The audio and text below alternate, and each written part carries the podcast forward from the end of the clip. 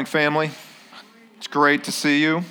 Thank you for worshiping Jesus with us this morning. You know, you know who else or what else it's great to see? The sunshine. I'm like, where did I move? Seattle?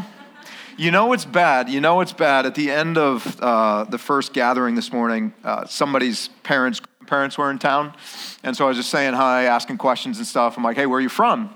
They said, Well, we're from, and I was apologizing for the weather because they got here last week. I'm like, It was bad. I said, Look outside. This is normal December here. Like January and February might get like this past week has been, but this is supposed to be December. And uh, so I said, hey, I'm really sorry. Where are you from? And they're like, Well, Florida, but before that, Minnesota. So we felt right at home this week. That didn't help me. That like d- depressed me because I'm like, if Minnesotans feel at home in Okinawa, things have gone terribly, terribly wrong. It's not even okay. So I'm just glad to see the sun back today because, I mean, I was born and raised in Vermont, and I just I can't handle it anymore. So give me the sunshine and the heat and the humidity. All right, let's pray, and uh, we'll get right down to work. Father, we thank you for bringing us here. Uh, we thank you that we can we can be together and hear our Father's voice. Thank you for giving us your Spirit to open our ears, to give us understanding, and to incline our hearts to you, and to give us life and Father, I pray that by your grace and through your Spirit, you would do uh, all of those things again for us this morning. Father, uh, Jesus is the hero of our family. Help us to see him that way this morning and to gladly uh, submit to him. For those of us who are far from home, help us to be warmed by your kindness and to make our way back to you today. And uh, Father, I just thank you that we can, we can laugh together, we can cry together, we can rejoice, we can suffer sorrow, all of these things we can do together in your family. No guilt, no shame, no expectations. We are perfectly accepted in Jesus. And so we thank you for the freedom that that gives us. And we pray this all in Christ's name. Amen. So I'm sure you're familiar with these lines. It was the best of times, it was the worst of times. You know them, right? I know it's, it's also your diary or journal entry for your life here in Okinawa, but um, those lines are original to the tale of two cities. Uh, this morning, we're going to learn about a tale of two widows. And for these two widows that we'll meet, we're going to learn it was just simply the worst of times. There were not, they, they were strangers to good times, at least in this part of their story. Uh, their lives, as we'll see this morning, were as dark as a moonless night sky. Uh, we're going to learn the story of these widows in the Old Testament book of Ruth, where our Advent series will begin this morning. And so we'll be in Ruth from this morning until probably the Sunday uh, just after Christmas. Ruth can be summarized, the theme of Ruth as a book or a story can be summarized in three words. Just three words, okay? In darkness, light. That's, that's, that's the story of Ruth. In darkness, light. And so, what we're going to see is as Ruth's story unfolds, we'll see God's far reaching kindness is the light which dispels the deepest darkness of her night, of our night, too. So, God's far reaching kindness is the light which dispels the deepest darkness of our night. Good news for you. This morning, we're only going to explore chapter one. It's a little bit of a reprieve because I know we've been like crushing Job and Romans 8 in a Sunday morning. So, just one chapter out of this short book. This morning, we'll take it easy on ourselves and we'll break that chapter down three ways. Number one, in darkness, running. That'll be verses 1 to 5. Number two, the second section of the chapter is out of darkness, returning. And the third section, kind of the final verse of the chapter, is dispelling darkness, restoring. So that's in darkness, running, out of darkness, returning, and dispelling darkness, restoring. So let's begin by reading the first five uh, verses of Ruth chapter 1, and then we will begin to consider um, in darkness running. So here we go with verse 1. In the days when the judges ruled, there was a famine in the land, and a man of Bethlehem in Judah went to sojourn in the country of Moab, he and his wife and his two sons. The name of the man was Elimelech, and the name of his wife, Naomi. And the names of his two sons were Mahlon and Chilion. Go ahead and add those to your list. They were Ephrathites, as a clan name, it's a clan or tribal name. They were Ephrathites from Bethlehem in Judah. They went into the country of Moab and remained there, but Elimelech, the husband of Naomi, died, and she was left with her two sons. And these two sons took Moabite wives. The name of the one was Orpah, not Oprah, and the name of the other, Ruth. They lived there about 10 years, and both Mahlon and Chilion also died, so that the woman was left without her two sons and without her husband. Now, before we read any of those sad details, which really that's just one sad detail after another, um, the setting of the story would have tipped off its original audience that this is a story set in a very, very, very dark time. The opening line begins with, In the days when the judges ruled. So if this book was accompanied by a soundtrack, if we were watching this as a movie this morning, as we read that opening line, that's where a dark, low, and slow, just foreboding piece of music would be playing in the background in the days when the judges ruled, those were not good days. Those were dark, dark days. Uh, the time referenced in the days when the judges ruled, that would have occurred between the death of Israel's beloved leader Joshua, old boy who ruled right after Moses. Okay, Moses, Moses died, Joshua and right after his death, up until the time where Israel coronated their first king, Saul, about almost 200 years, those are the days that the judges ruled. And if you're a history nerd and you love dates, that's like 1250 BC to 1050, okay? Kind of those 200 years right there. You can read all about the dark period of Israel's history. Um, in the book of Judges, which you'll notice if your Bible's open or you've got it open in your phone, Judges immediately precedes this short book of Ruth. In fact, some scholars believe that Judges and Ruth share the same author, and in fact, were written together to go as a set. Um, makes sense to me because Judges is basically a history. So it, it, gives us the summary of those 200 years. Uh, it gives us the setting for Ruth at, like 40,000 feet. And then Ruth just zooms in on one story in one family's life that would have occurred in that time. In Judges, we see God's people living in an absolutely tragic pattern, generation after generation. And it went something like this they would rebel, and then there would be retribution for that rebellion. And then that retribution, whether it was uh, famine or plague or an invading army or whatever the trouble was, would lead them to repent and run back to their father. And then when they ran back, they would find rescue. Okay? So that's Judges. And that cycle of rebellion, retribution, repentance, rescue just repeats through Judges. Like seven times that cycle repeats. The tragedy in Judges, though, is as that cycle repeats, one element of that cycle begins to fade away, eh, even to the point where it just goes away entirely. Can you guess which piece or element that would be? The repentance piece, absolutely. Good job.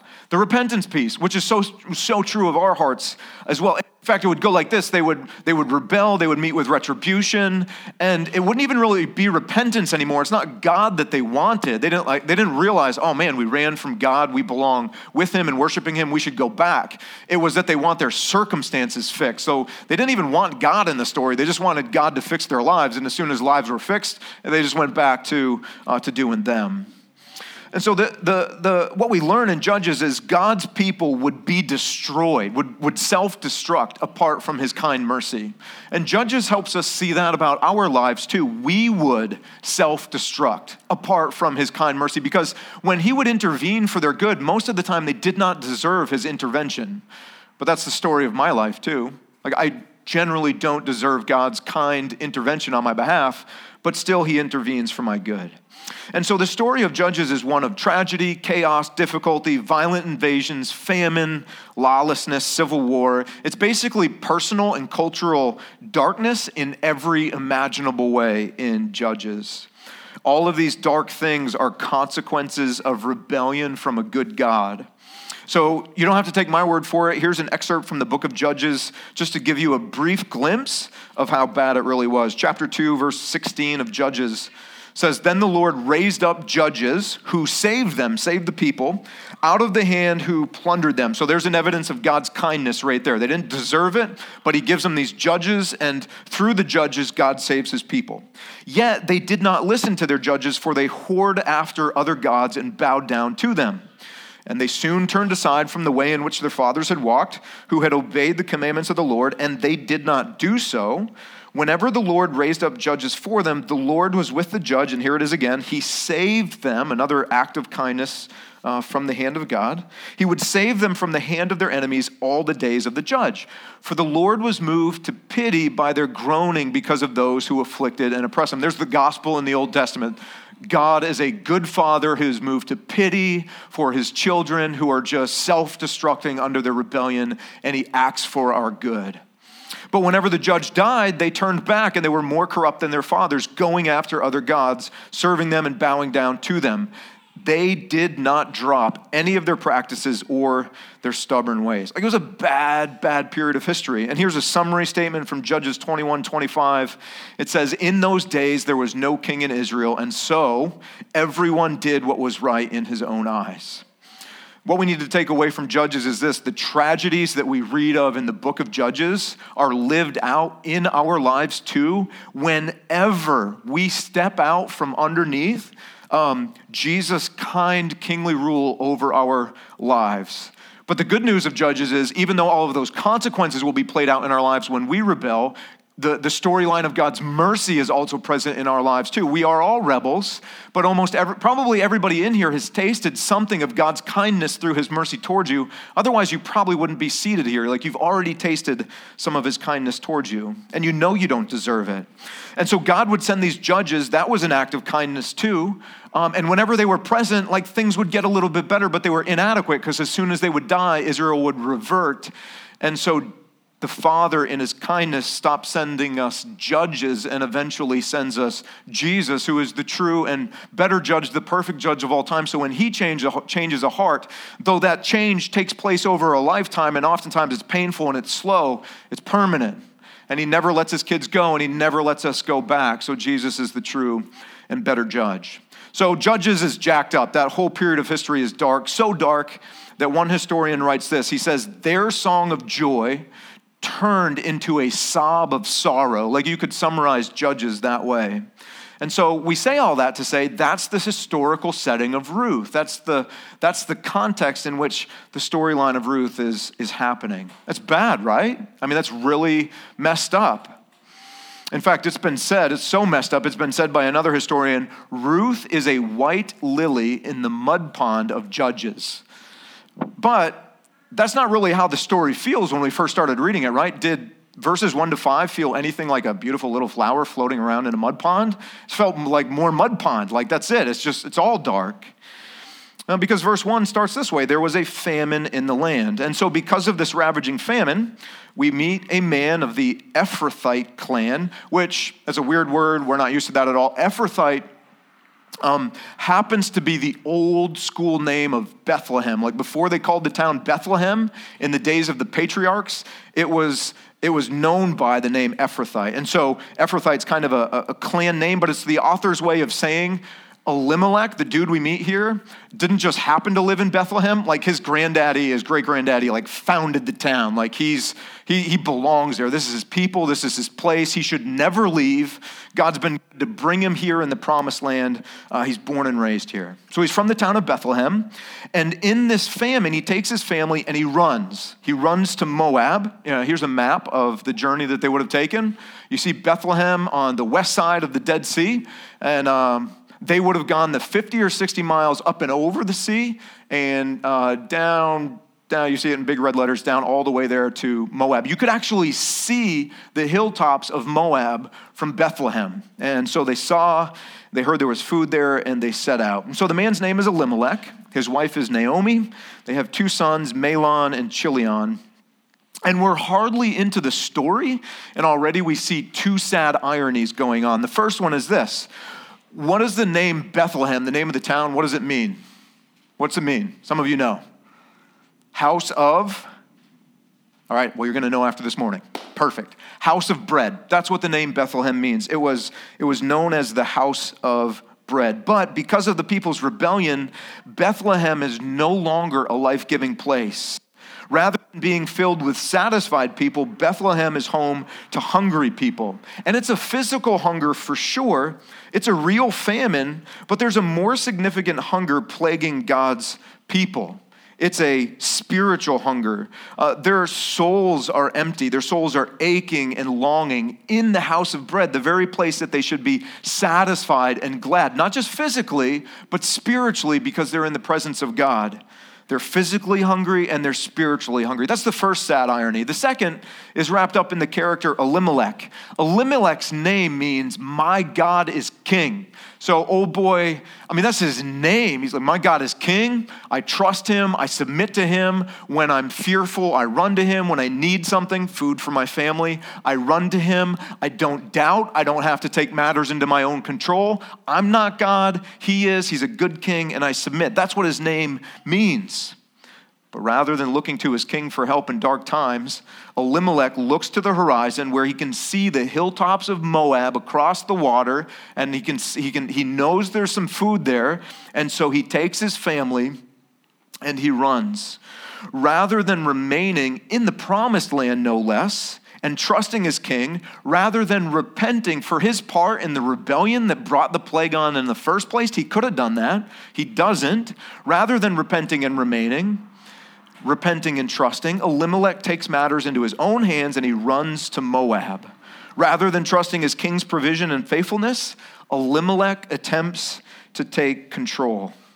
And this decision will serve to make a dark season even darker for his family. See, running to Moab because they have food seems legit. Seems like the thing you would do if your family was starving. Like, well, let's go to Moab and we'll, we'll, we'll, get, we'll get food there. But the first readers of this story, like uh, the Jewish community who would have been familiar with their own history, would see that word Moab and be like, why in the world would you ever take your family down there? Because Moab had always been an enemy of God's people. Always. They hated God's people.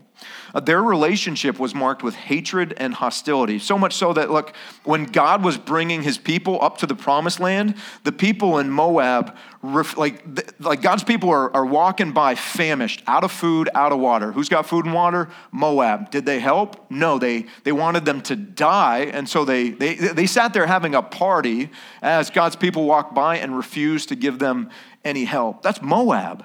And that wasn't all that they did. Moab actually like hired a prophet and sent this prophet out to walk among the uh, god's people and curse them to their face as they walk by just to like call down every curse possible on these people. That's moab and that's not all they did.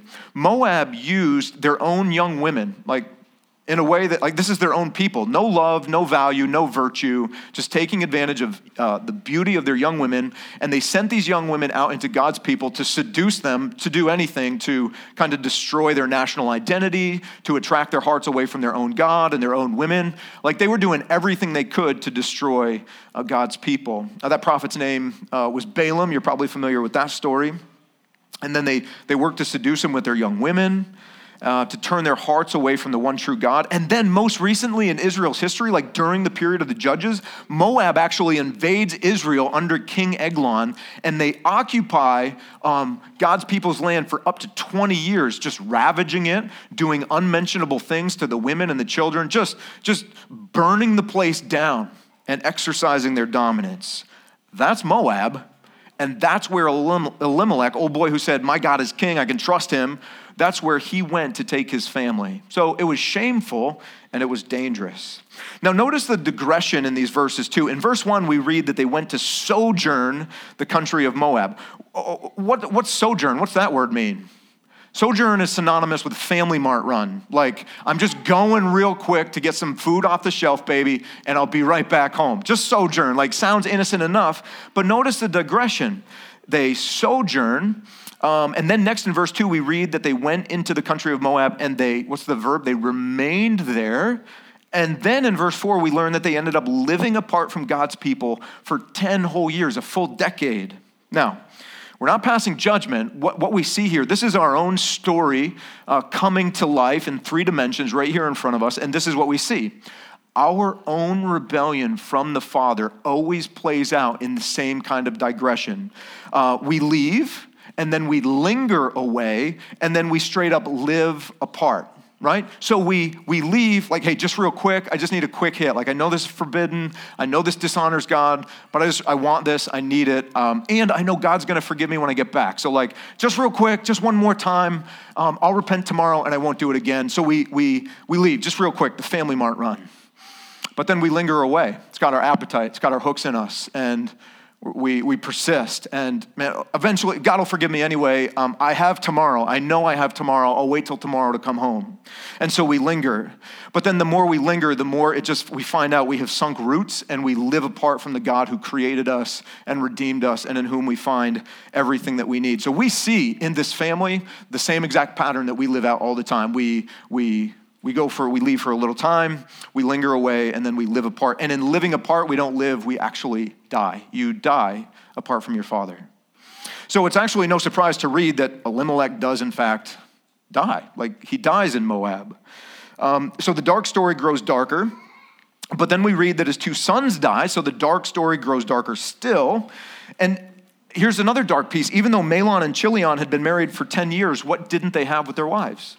No kids. They should have had four, five, six kids by this time, eh, as per this culture, but no babies from either marriage. Just dark. Everything was dark.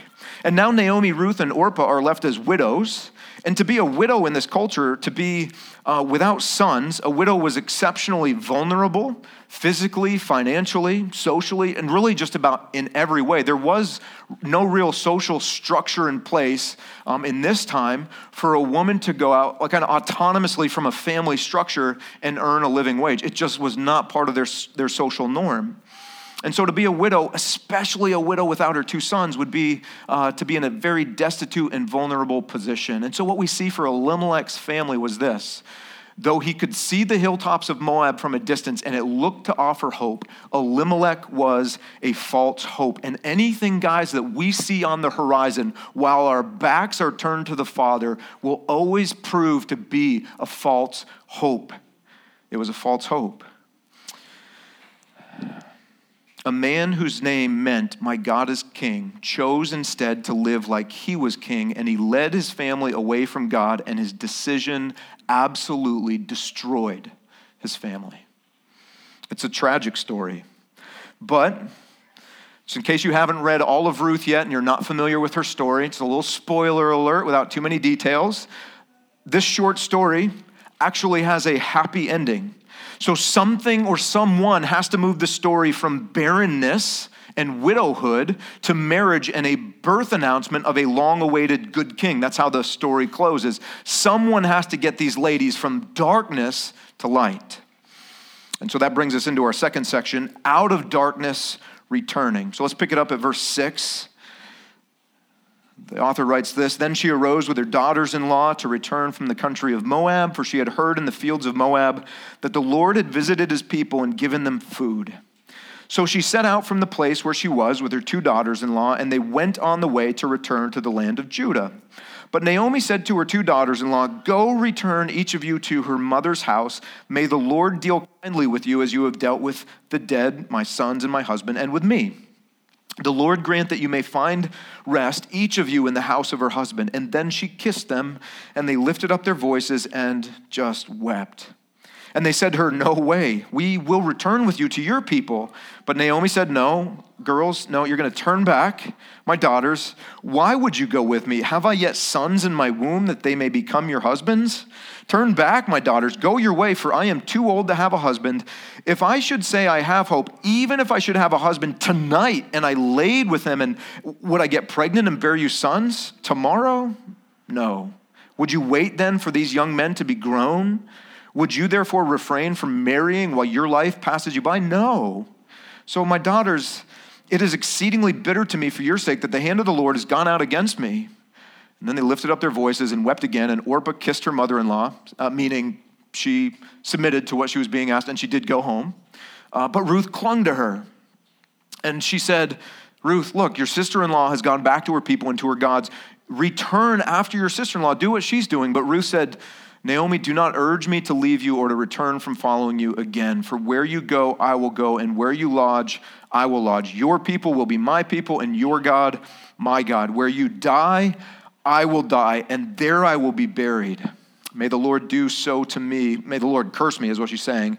If, um, and more, if anything but death parts me from you. And Naomi saw that she was determined to go with her, and she said no more. So the two of them went on until they came to Bethlehem. And when they came to Bethlehem, the whole town was stirred because of them. And the women said, Hey, it's Naomi, right? And she said to them, Don't call me Naomi. Call me Mara, for the Almighty has dealt very bitterly with me. I went away full, and the Lord has brought me back empty. Why call me Naomi, meaning pleasant or lovely? Why call me Naomi when the Lord has testified against me and the Almighty has brought calamity upon me? Out of darkness returning. So, Naomi is 60 miles from Bethlehem. She's foraging in the meager fields of Moab trying to find food.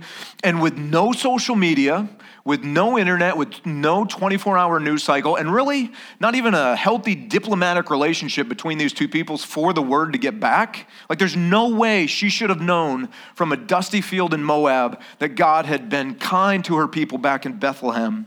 No way. But Naomi hears that the Lord had visited his people with undeserved kindness.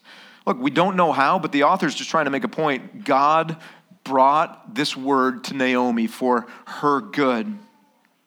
This moment is the first ray of sunlight in what is just otherwise a very dark story. Like this moment represents the sun starting to rise on Naomi. Like this morning, when I realized today would not be a repeat of the rest of the week, it was the first moment of sunrise in, in, in the week. And what did it do for you? Your soul was just automatically, everything was better. That's this moment in the story. The Lord had visited his people. And when God visits his people in the Old Testament, sometimes he visits in judgment, deserved judgment, and other times he visits in kindness or in mercy. Uh, even though judgment's deserved, he chooses instead to show up and visit in mercy. And this was a visit of mercy. And then only after Naomi has learned of God's mercy does she decide to go home. So here's our second ray of sunlight in the story.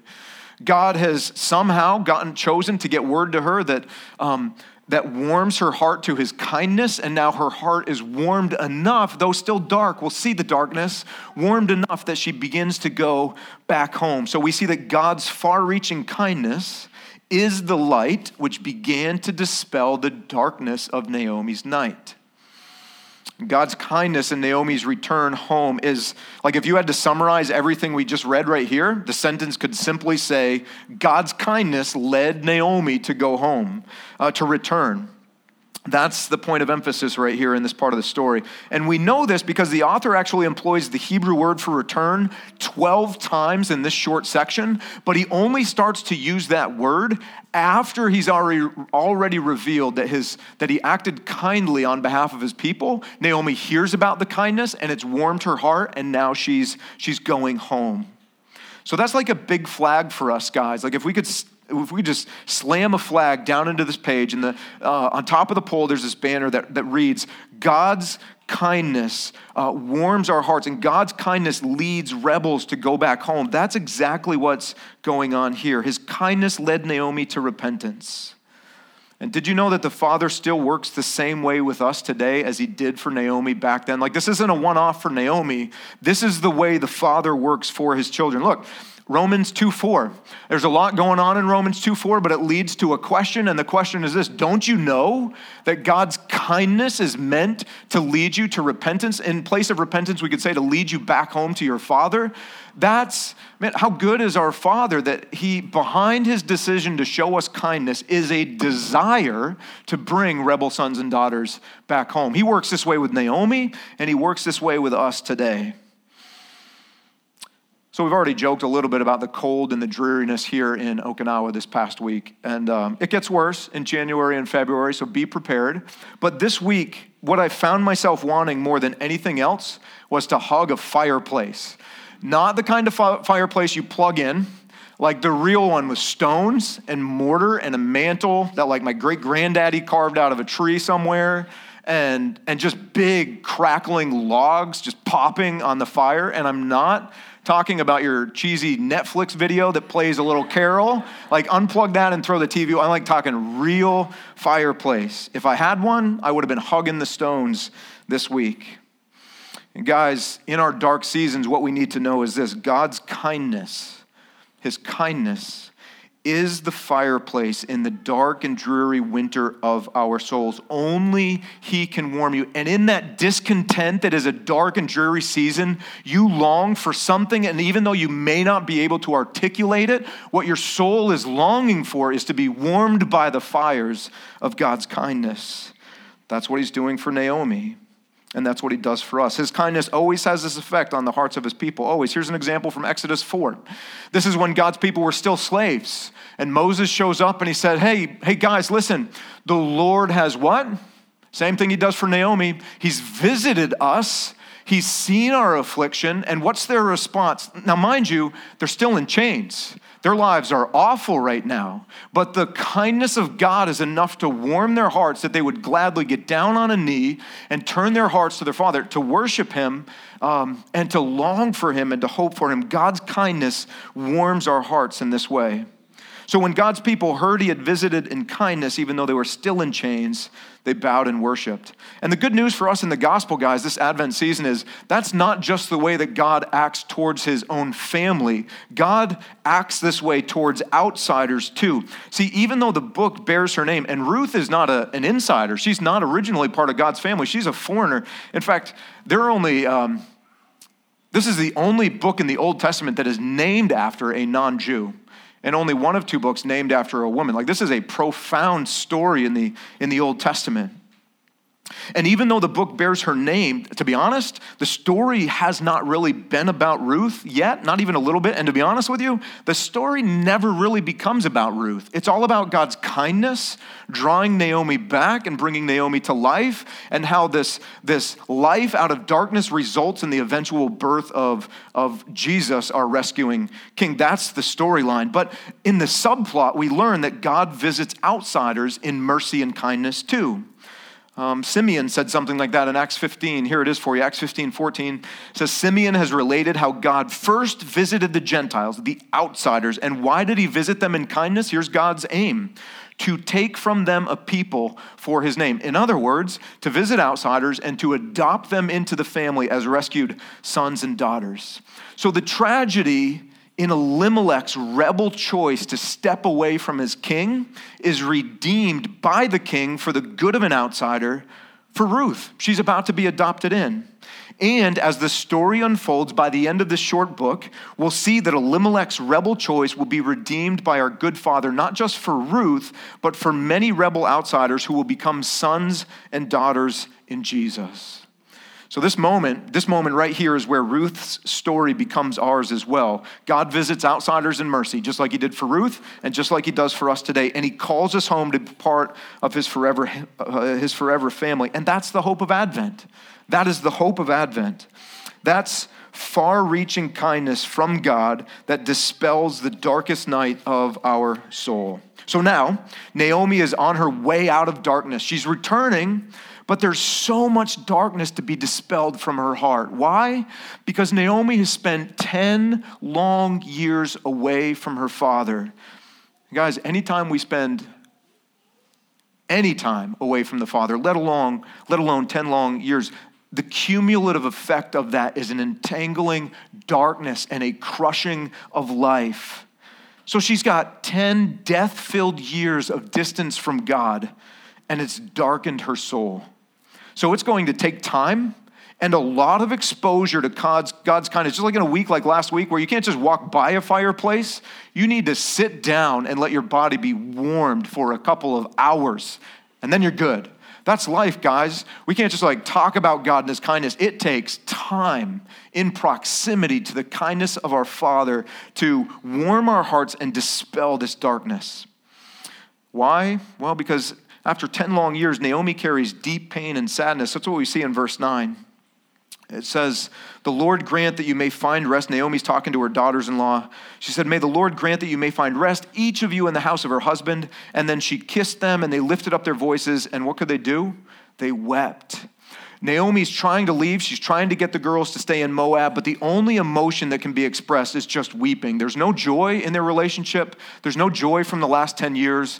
Uh, 10 years apart from the father is marked by nothing but sorrow. Naomi also carries deep rooted bitterness. We see in verses 11 to 14, it says, But Naomi said, Turn back, my daughters. Why would you go with me? I have yet, have I yet sons in my womb that they may become your husbands? Turn back, my daughters, and go your way. I'm too old to have a husband. If I should say I have hope, even if I should have a husband this night and should bear sons, would you therefore wait until they're grown? Would you therefore refrain from marrying? No, my daughters, for it is, look, it is exceedingly bitter to me for your sake that the hand of the Lord has gone out against me. And then they lift up their voices and they wept again. And Orpah kissed her mother in law, but Ruth clung to her. Guys, what do we see in Naomi? We see in her bitterness, Naomi is blaming God for every ounce of trouble in her life. But where did the trouble originate? It, it originate, I can't say it, originated when Elimelech, led his family away from the father and led them to spend 10 years in, the, in Moab, this foreign place, away from their father and their father's people.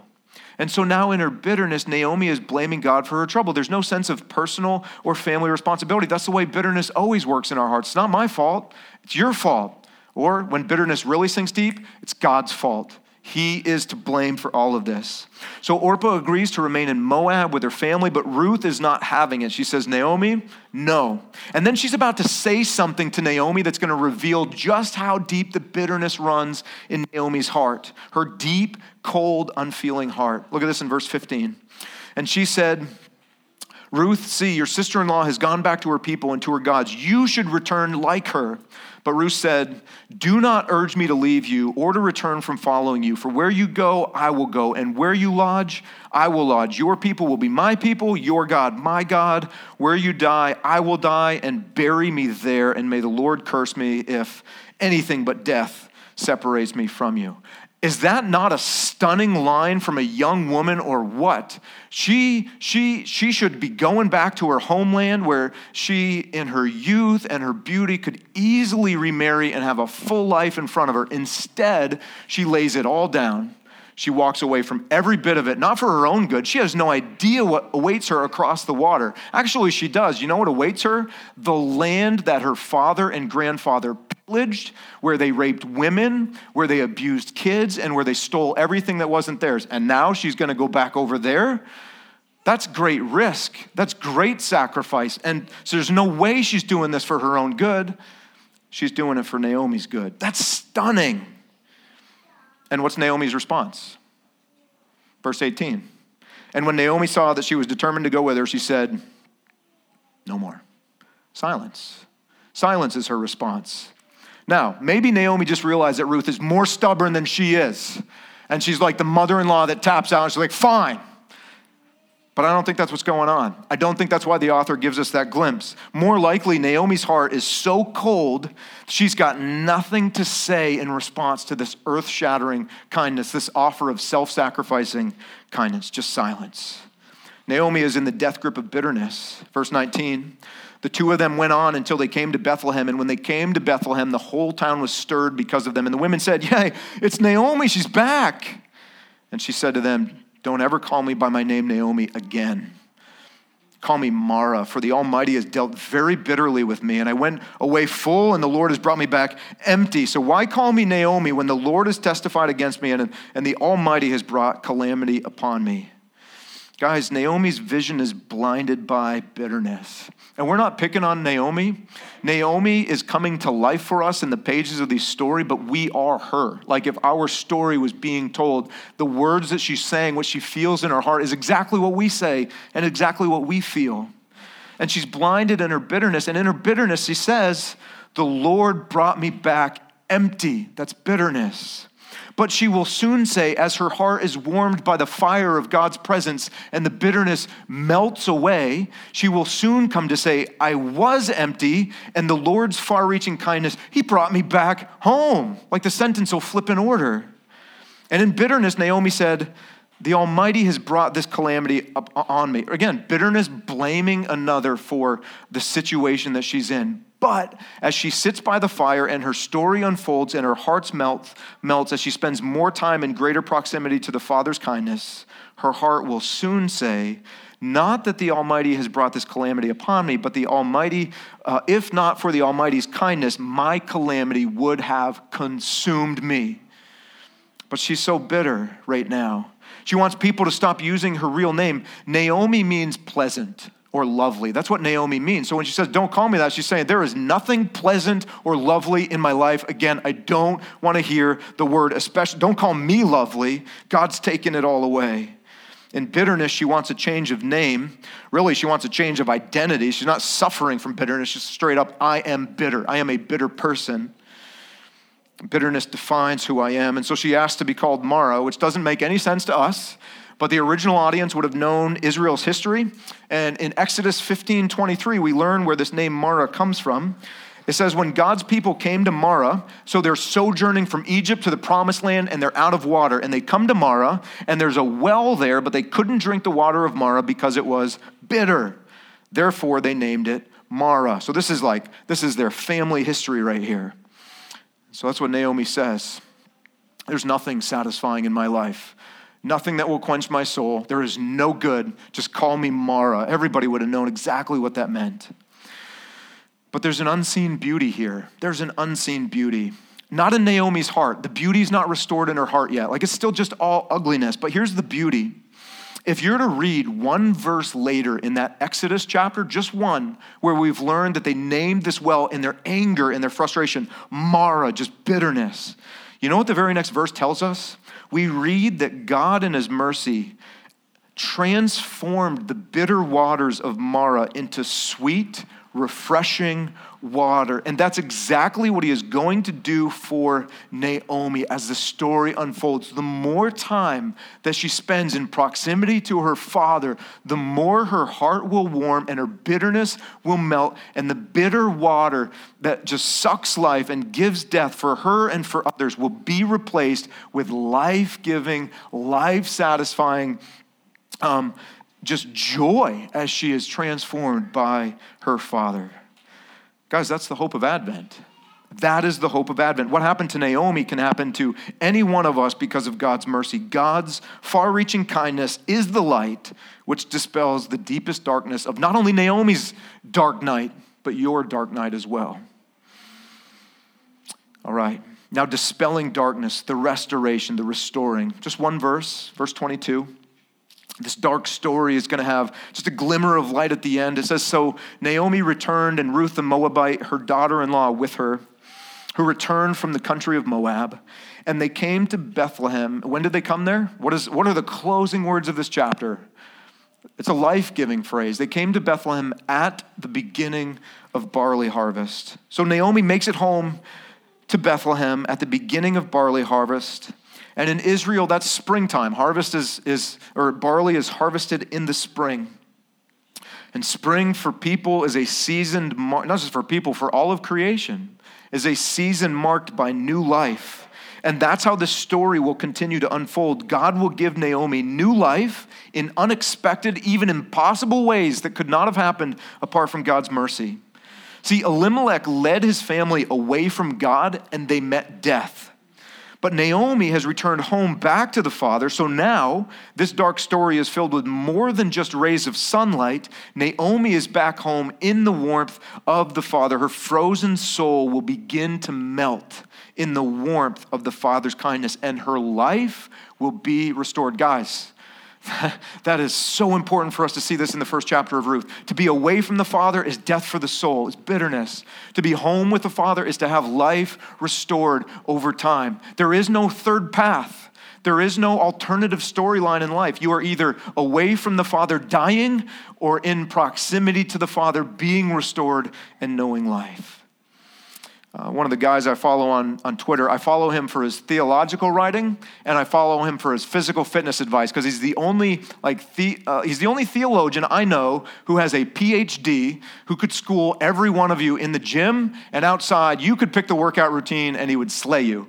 That's like an anomaly right there in the world. So that's a dude I like to follow. Like he challenges me theologically, and uh, his physical fitness stuff is pretty legit too. His name's Paul Maxwell. And this week, Paul tweeted, Every sunrise is God's mockery of despair. Every sun, I felt that this morning, like just in a physical sense. Like, yeah, despair, yeah, darkness, you'd be mocked. Like, there will be life in Okinawa. But that's what's happening for Naomi, too. The sun is rising on her in God's kindness. And every time the sun rises, God is mocking despair and darkness. So Naomi makes it home at harvest time, signaling to her that her hunger will finally be satisfied, like in a physical sense. Uh, she doesn't have to forage in the fields of Moab anymore apart from the father. She can come home in an undeserved way and sit at the father's table and feast. No more foraging, but that's all you can do when you're apart from the father. You are a mere forager in a land that doesn't want to give up any real nourishment. Or you can repent and go home to your dad and feast at his table because Jesus has done everything necessary to earn you a place in the family. So she's home at harvest time. Her soul's going to be satisfied, but it's going to be satisfied by the one who gives the harvest. God visited Naomi some 3,000 years ago.